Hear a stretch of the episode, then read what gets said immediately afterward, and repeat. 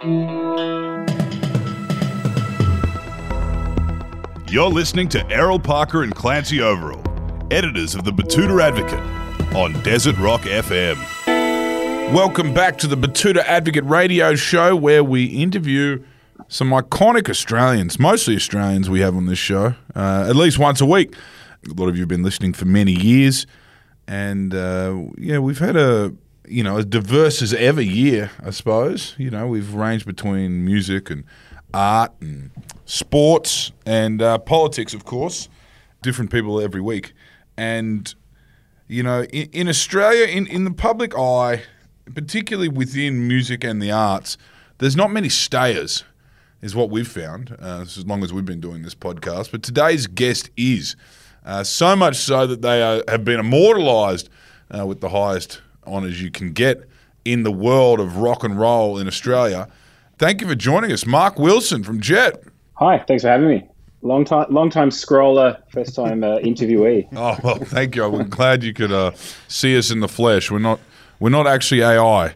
We've worked long and hard creating a Betoota voice that cannot be emulated by AI. We've since learnt. We put a few. Yeah, and as you're about to learn, we're way funnier on the internet um, Yeah. than we are behind the microphone. Well, the, now we're kind of fanning a little bit, and um, you know that's not conducive to uh, honest regional news. When we when we start asking all the questions that we wanted to ask, this all this. All, 20 years since uh, you guys kind of hit the scene, and it was 20. It's 20 years since Get Born. That's correct. Yeah, yeah. Can you tell us a little bit about the? I mean, now we're looking back at it all. You've kind of become a staple in you know Australian music, Australian uh, screen as well. You know, Jet's always been included in you know w- with television shows or you know just on TV.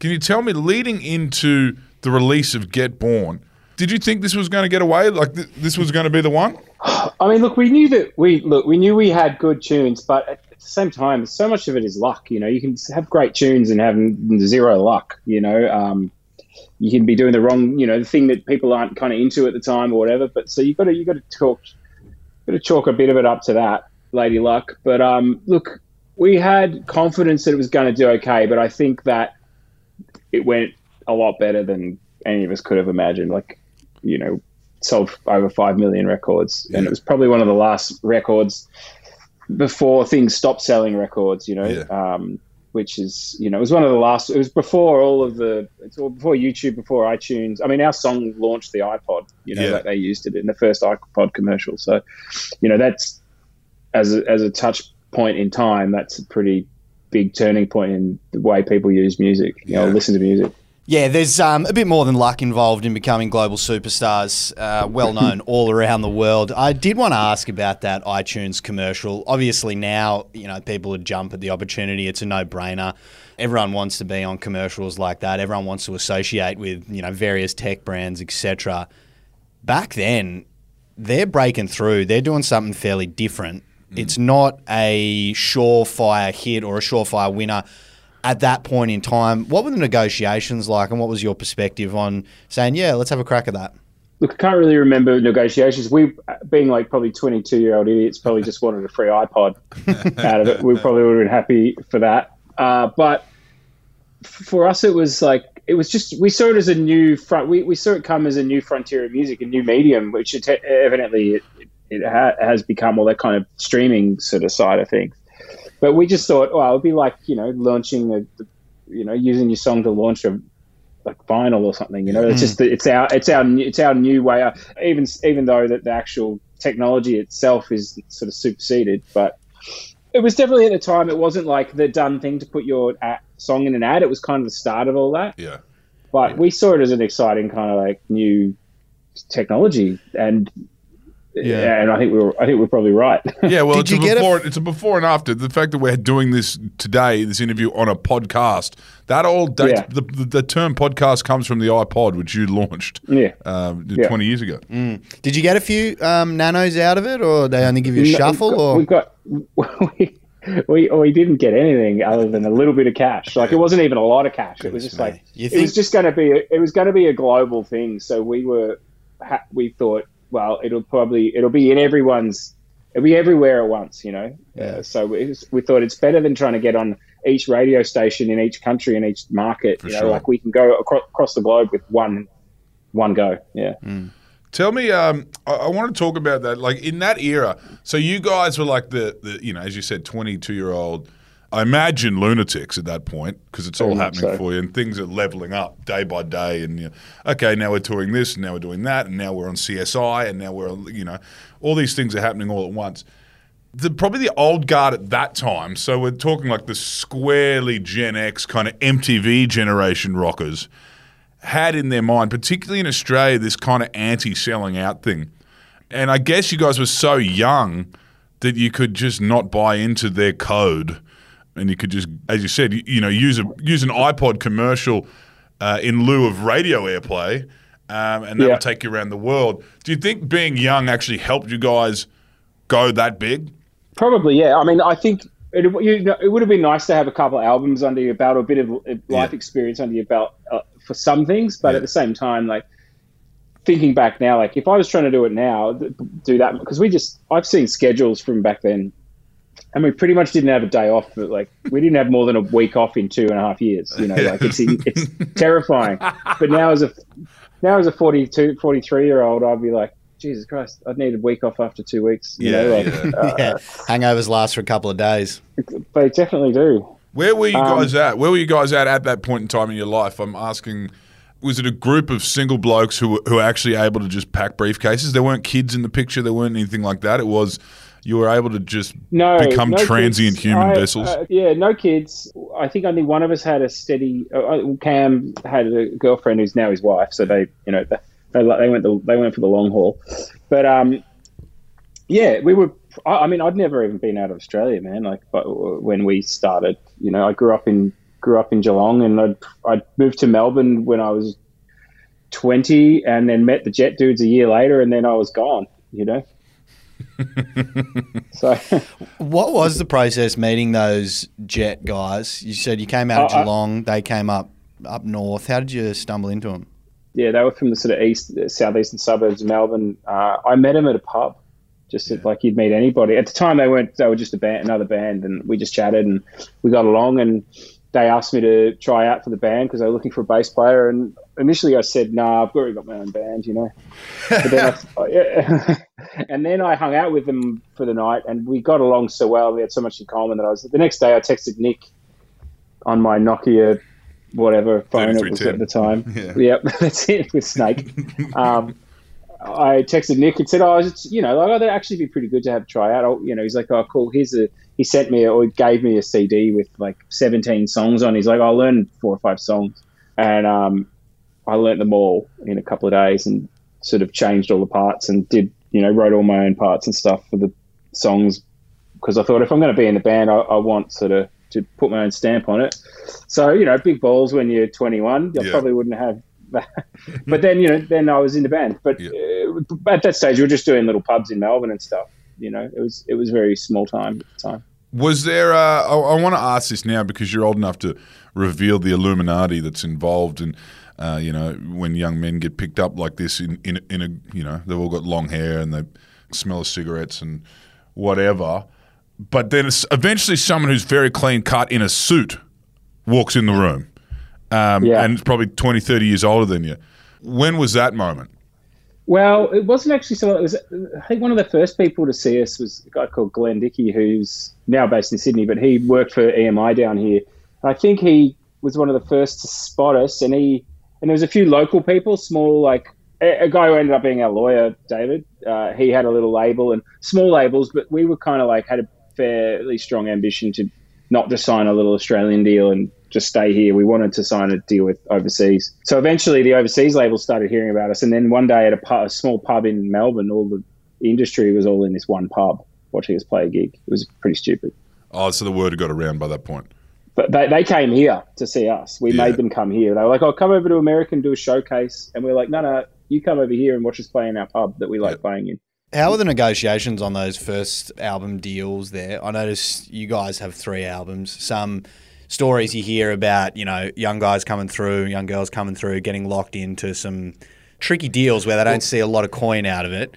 Did you guys have anyone helping you out there, or how did you kind of? Yeah, no, we did. We we had we had good managers and stuff like that, and also we were pretty hot, so we were getting offered good stuff, good deals. You know, Yeah. so if someone was offering a crappy deal, we just, you know, we, we could. That's why we said for everyone to come out here to see us because we thought that will be the thing that, like, if they all come out here, then they're keen. Yeah. You know, if if we have to go to them, then they can just show up, you know, and then go home. Then we don't know who's keen and who's not. So. So it all happens at once. Everything, every, as you said, you know, didn't have a week off for two and a half years. I introduced this podcast by saying that you've been immortalised and you have been in the, uh, you know, in the Arias Hall of Fame. What do you think was the biggest moment there? And we ask a lot of our guests this. What was the moment where you're like, "Holy shit, this is lifelong now"? You know, the, we're, we're not just a flash in the pan. We are going to live off this, and this is going to define us. Gee, yeah, uh, I don't know. Like, I mean, it'd be things like winning a VMA, uh, MTV Music Award, or Yeah. you know, not that the not that you do it for awards or care about it, but it's like a bit of a nod. Yeah. I think like getting asked to close out the year on SNL that year, their final show, play it, or be the musical guest was pretty big. But for me, like the thing that I always remember is when it's more so when I knew that it wasn't just like a small thing. Was when we were playing. We only had an EP out at the time. We'd, we hadn't we'd finished the album, but the album didn't come out for six eight months after we actually completed recording it. We just toured and toured and toured between. And we were playing at a festival in Japan, Fuji Rock, on like the second stage, like a tent, big tent. And there was a band on before us who we knew from LA, and they were massive in America, and like, and there was like six people watching them, and we're like, we're fucked here. Yeah. Like we're going these, these no one's no, they don't know these guys. They're not Yeah. going to know us. Yeah. We've only got an EP out, so you know we were a bit like, oh shit, this is going to be fucking hard work. We've come all the way to Japan to play to like six people. anyway, we went back to the dressing room, and then when we came out on stage, there was so many people, and they were going so nuts. They actually had American uh, military guys there as extra backup for security that they use on the front Oh, on right. on the main stage, just as extra people, extra muscle, and they ended up having to bring them into our front of you know our punter barrier to to help bring all the people over the thing because everyone was going so nuts. And we'd always heard that you know crowds in Japan were very mellow and polite, but that's not the case for us. And and at that point, I was like, holy shit, this is. This is global. Like this is people in Japan who've heard an EP going absolutely mental that they needed to bring in the Americans, Yeah, the American Uh, soldiers who were just here. the on- American soldiers. yeah, yeah. who were just here, just got a base down the, around the corner. Exactly, yeah. and now we've got to ask the questions about the living. Like, was it hard living, or are you? I mean, I'm, I'm guessing it must have been to an aspect, like to a degree, because of how you started. You said you went out in the piss with Yeah. them. I'm guessing you realised you got on Yeah. well enough to send them a text the next day. So obviously you've got the pub rock thing going on. Mm-hmm. Then you're all similar age. You're all learn. You're all kind of got a disposable income, and you're in Yeah. that industry where you know the grown-ups expect you to drink a carton of piss at work on a Yeah. night, you know, uh, you know, in a green room. It's not many industries like that where you're expected to drink. You know, the the employers, the venue Yeah. owners, the tour managers put grog in there. You expect you to drink it, and then you know Yeah. you end up doing that. What? How many nights a week? How was it? Well, I mean, th- that it's exactly what exactly that. Like you imagine if anyone was a 22 year old with you know unlimited cash and in a new city every night playing rock and roll, like it's exactly what the cliche. Exactly expect.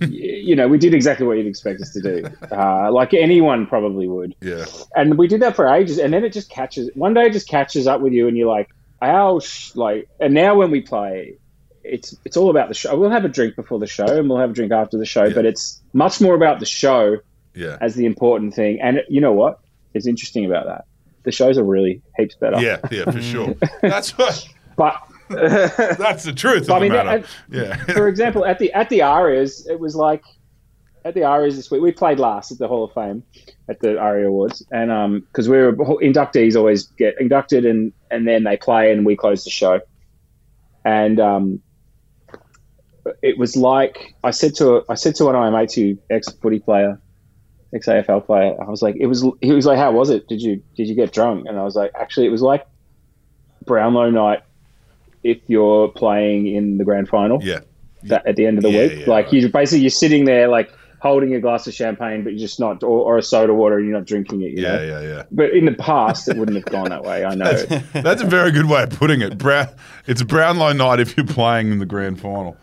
Yeah. Was that a surreal moment It's- being inducted into the uh, Hall of Fame there, or was it just? It was another moment, obviously, that was nice, but was it like, wow, this is pretty? You know what? It was like I was a bit kind of mm, a bit funny about it. Like I felt weird. It, it didn't. It didn't sit. It's sort of just. It's just weird to get honoured in music for me. Like I just feel like Mm. like it's obviously we're grateful, but for me, uh, it's not why you do it. You know, it's not.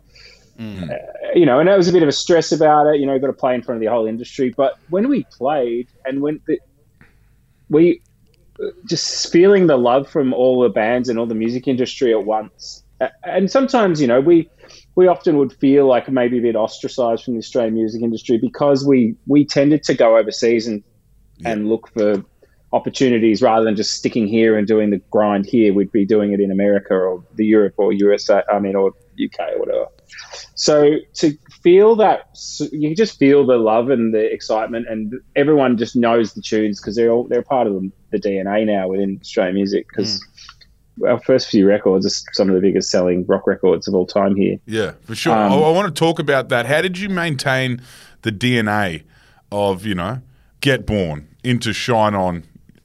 You know, you got a couple of years in between each of them, right? You got 2003, Yeah, and a lot 2000 happened. A lot.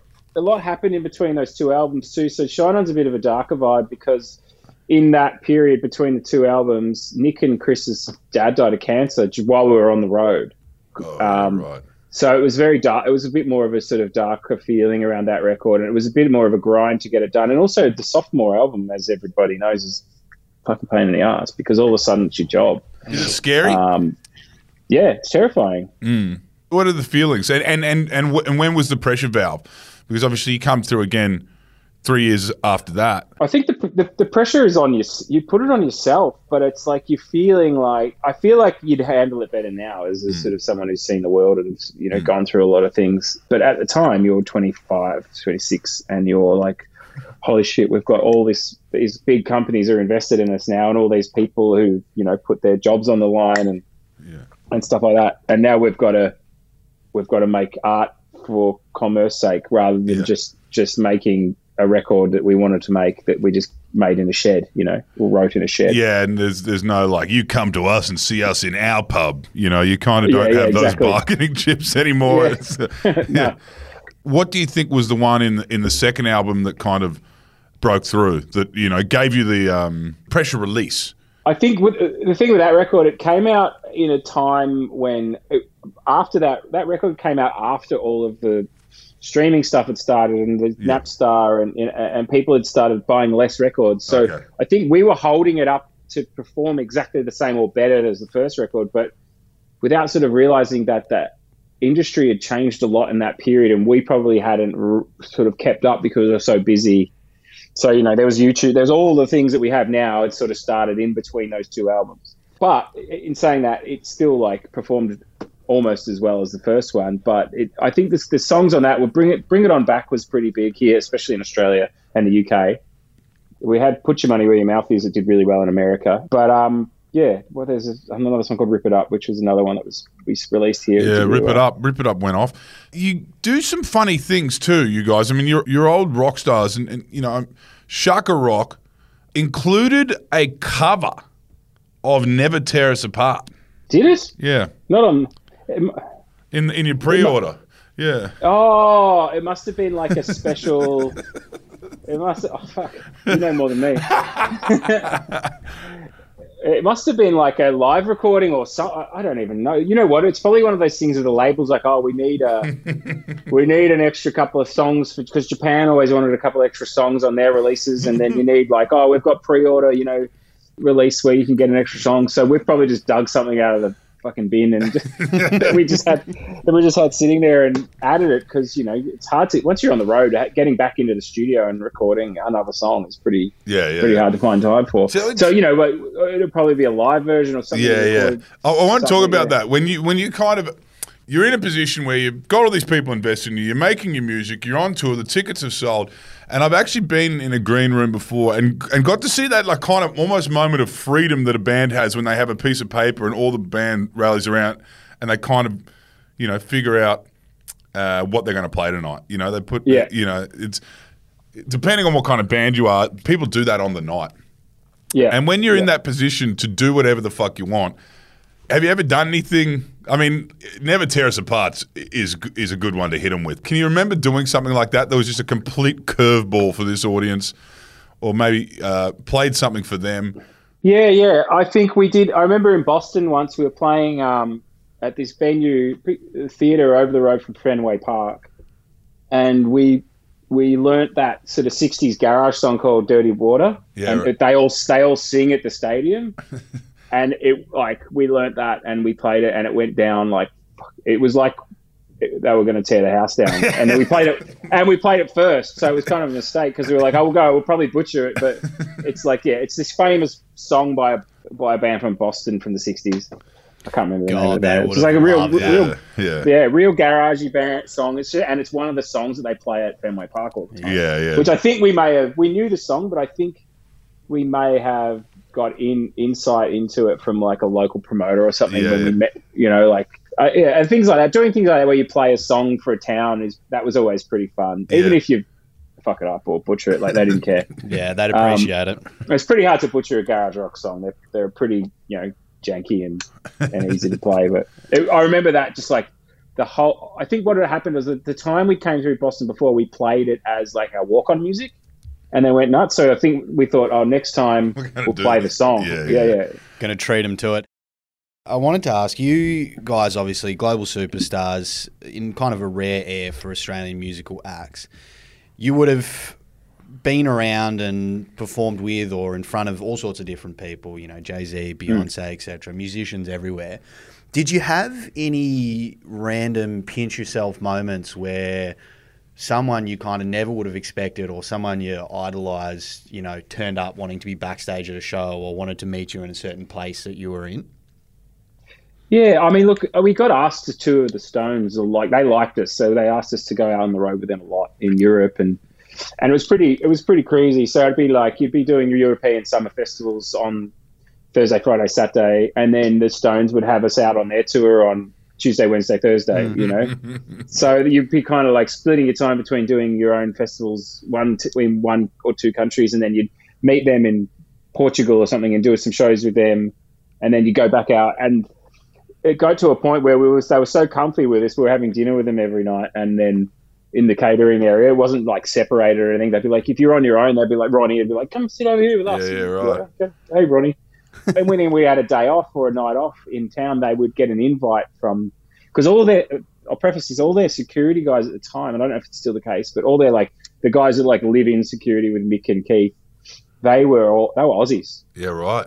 So I think they they liked us because we were like you Yeah. know Aussies and, Yeah. and and they knew us and we they, I think instantly it got and if you're in with those guys you're in Yeah. you're, they're kind of the gatekeepers Yeah, so like the guy like there, there was a dude there who was like ex special forces Australian guy who would stand at the front of the show and, and basically wherever Mick went he'd, he'd go with his eye on the audience and he'd wear he wore like Kevlar gloves so he could stop knives and shit like that. Like, it was pretty. They, they were they were big boys. I think they were big like ex rugby guys or something. Yeah, they had right. that sort of vibe. They were they were big boys. They were but they was treated us really well.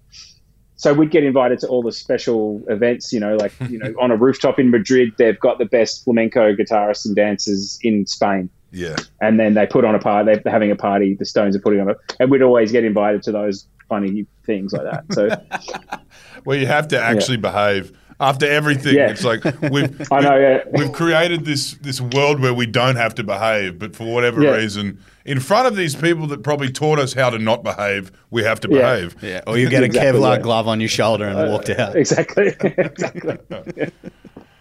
That's a funny one. I um I was also wondering. I've been seeing a bit recently on particularly TikTok. You start seeing clips surfacing every now and then of kind of famous riffs or beats or whatever, and the Yeah. behind the scenes of that moment where it's found. You know, and you can see a Timbaland going like, "Holy shit, this is it." For you guys, do you remember the moment where you found that riff for "Are You Gonna Be My Girl"? I can't even remember that long ago. I remember when we made it in the studio, thinking, "I wonder if this song's a single or not." Who knows? You know, like Yeah, because sometimes you know, when it's your song, you just sort of you treat them all kind of the same. You might go like, "That song's really good," but it's almost other people who have a better sense of that kind of thing than you. yeah, I yeah, find. Like you can think what you think is the right one, but like often someone with a little bit different perspective will be able to shine a better light on it than you. But yeah, uh, I guess everyone probably thought it was that was going to be the first big one, but I guess when I was recording it in the studio, I just yeah, don't. I, it's a bit of that sort of stuff's a bit of a blur to be honest, because Yeah. you don't really remember how it started. It's so long ago. yeah. Tell me um, about what really would have been, I guess, as an apex for you guys was Wave Aid, right?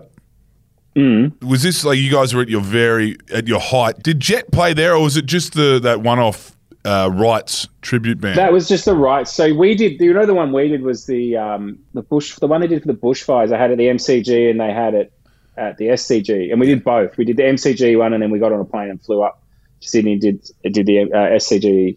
And the other thing we did was um, remember they did live live aid yeah, live live aid. aid. Yeah, well, we did that, which was pretty great. And that was we did that. We did the Canadian one of that, and we actually got up. Neil Young asked us to jump up and sing with him on a particular on a song, which Whoa. was pretty wild. Yeah. that's a pinch yourself. Yeah, yeah, yeah. And I was wearing fucking white pants when I got up there with Neil Young, which just so, felt totally inappropriate with Neil Young. it's like, I just remember remember going like, oh, "Fuck, I wore my fucking white pants," and that's like Neil Young is not a white pants artist. No, no, no, not at all. He's a yeah, he's a he's an old man. He's a de- de- denim and flannel. Yes. Uh, So you guys did on paper disband, as you said the other night. Brownlow's it was your Brownlows, your your, your, yeah. your grand final Brownlow be playing in the grand final. Yeah. But you, do you guys tour and, and stuff? And and, and Yeah, yeah. What, what's the current working relationship? We do, yeah. We, we've sort of just decided to start. Like, we actually decided earlier in the year that we were going to start working together again and and figuring out how that will look and how we'll do it and how we'll work it with families and whatnot. And we we just did a tour of Australia just before the Arias, but we did one of those ones where we just played like if any's like Enmore and Forum and stuff like that that we could sell out like in 20 minutes without even ad, really advertising. So it was, it was like one of those ones where even my friends didn't know I, I did a tour because we, when you sell them out that fast, you don't need to waste any money on advertising them, you know. Yeah. But you know, that was just to get a sense of what we had, what we could still do here, and how long it would take to sell tickets, just to get a sense of what we can sort of aim for in the future. But now we've got we've got stuff. We'll be announcing some. We just announced the show in Darwin for Bass in the Grass Festival, which will be unreal. It's a great festival if you can avoid the giant fucking bugs that Oh yeah, fly yeah, yeah, yeah. that fly into your face in slow motion into, in the lights and just go right in your face really slow but you can't you can't squat them away squat them away because you're busy playing um, I love that But that's a visceral great- that's memory a- you have. oh mate yeah and I might have to go up to that one earlier because I just saw my football club's going to be playing up there two days before so I might have to go up earlier and watch them play at TIO and we've got another bunch of shows we're going to announce probably soon I don't know the exact date but we can't say anything I can't say it yet because I think it's still embargoed Yeah, right. but it's just a, a yeah a big sort of tour again. So you, you kind of, I guess, twenty years since Get Born, and you and you're now doing ARIA Hall of Fame, and you're getting the ball rolling again. And it's Yeah. also ten years since you, you know, was it 2012 that you, Yeah, yeah. you guys kind of Yeah, so disbanded. we sort of yeah. Well, so we disbanded. Then we kind of got back together in 2015 or earlier. We we got asked by Springsteen to go on tour with him, so we were like, oh, it was Gudinski and Springsteen, two people you probably don't two two people you can't really say no to, you know. Um, so we did we did that, and then we kind of we enjoyed that. So we sort of we did we we done a did a tour of Japan not long after, and then we did Fuji Rock again, and we did uh, another, like another Australia a bigger Australian tour about five years ago. But we kind of just done little bits and pieces and a European thing, but it was more like, oh, we'll just do stuff when it pops up and it sounds like fun, Yeah. rather like a lifestyle band Yeah. rather than like a touring thing. But I think over the past year, we've decided, well, it's you know, we maybe would be a good idea to start playing again. We're enjoying it, um, write new stuff Yeah. because it's been ages since we've written new And, stuff. and so I, I want to ask, what do you do with this when it ends? Like the music stops. 2012, you kind of, as you said, 2015, you get back together. You, you, you're a bit more of a lifestyle band. But what are you guys all doing outside of that? Well, I do all kinds of shit. I have another band with a bunch of Australian, other Australian musicians. Kram from Spiderbait, Darren Yeah. from Powderfinger, and Davey from You Am I, and we called Arc. And we do basically every year we we'll do a we're doing Led Zeppelin four this year, for example, which is like we but we go out and we meticulously recreate an album that we love, and we do it. We do a big tour, tend to play all over the country with uh, capital cities and capital, capital cities and regional mostly uh, we play we tend to play a lot of shows in Queensland. It seems to go down well up. We're doing Toowoomba and Maryborough and Tweed Heads, which is technically on the edge, right? Yeah. And Caloundra and Brisbane. So we spend most of the time in in Queensland. And Well, they got those big sprawling pub venues, don't they? The, Mm. And like no, we do, but this shows we do. This show we do in sort of big theatres. So, Oh, we do, you know, yeah, like QPAC or something like that in, Oh, right, in right. Brisbane. So it's a big, it's a big show. It's a big, grand kind of fucking Oh, big, right. Opulent show that we have crazy lights and and we did Dark Side of the Moon by Pink Floyd last year, and then we did Neil Young's Harvest the year before that. So we just pick an album we love that's kind of a classic, and then we just try and emulate it almost like a um, recital. yeah, right. So that keeps me busy. And then I do a bit of tour managing and stuff as well in between, mostly comics. I just finished with Tim Minchin yesterday. right. I did. Right. And, you know, I look after Rob Brydon when he comes out here. And um, You know, so, you know all the I like tricks to- now. yeah, yeah, yeah. Well, it's, you know, it's basically you just get paid to hang out with a funny person. Yeah, yeah, yeah. What uh, medium priced hotels in Australia have the best mattresses? Uh, Rydges, Bowen Hills. Yes, everyone says it. Everyone says Rydges Bowen Hills near the Really? Ekka Showground. It's, Yeah. it's, it's it's true though. It's like it's like two hundred and fifty dollars, two hundred dollars a night, or one hundred and eighty dollars a night. But the beds are fucking great. Yeah, yeah, yeah. We- Their beds are so good. Get this, you know Linda Bull. She's from Vika and Linda. Sings with um, Paul Kelly and inner artists in their own right. Vika uh, Linda was on tour with us doing some singing vocals for us, and she loved the bed there so much she bought one. You can, she contacted the hotel. she contacted the hotel and she bought she she bought a bed there. She paid for it and then they shipped it to her house. I'm not joking. It's true. Man, we learn Who about else- we learn about it from um, when we did a national like we did a tour, a stage tour, and uh, we we learned every like you know three or four people we met along the way. Well, oh, your first tour, well, your first tour, you stay in the Rydges and Bowen Hills, you stay in the Rydges, and we're like, yeah, we are actually, and uh, yeah, we uh, we learned that from the roadie Yogi, yeah.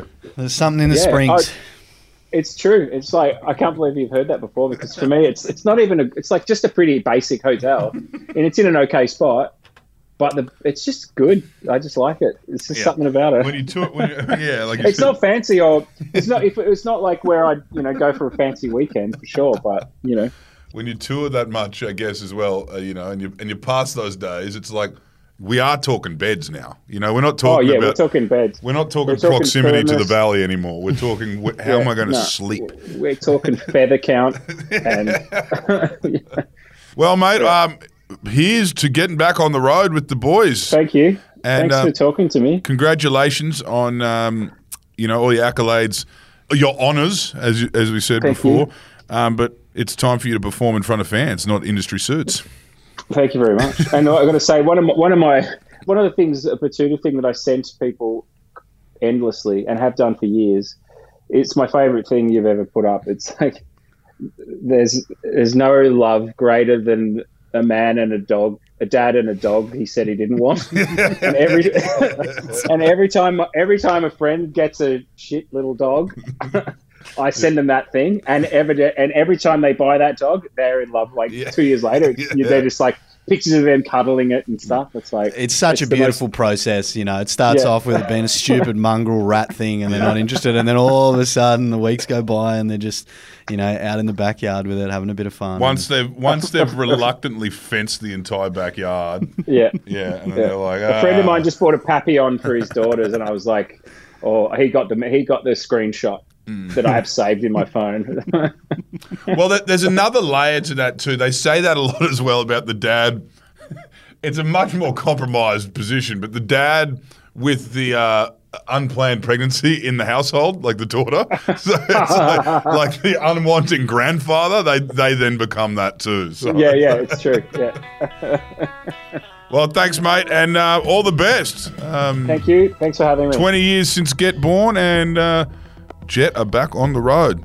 Thank you, Mark. Thanks, Mark.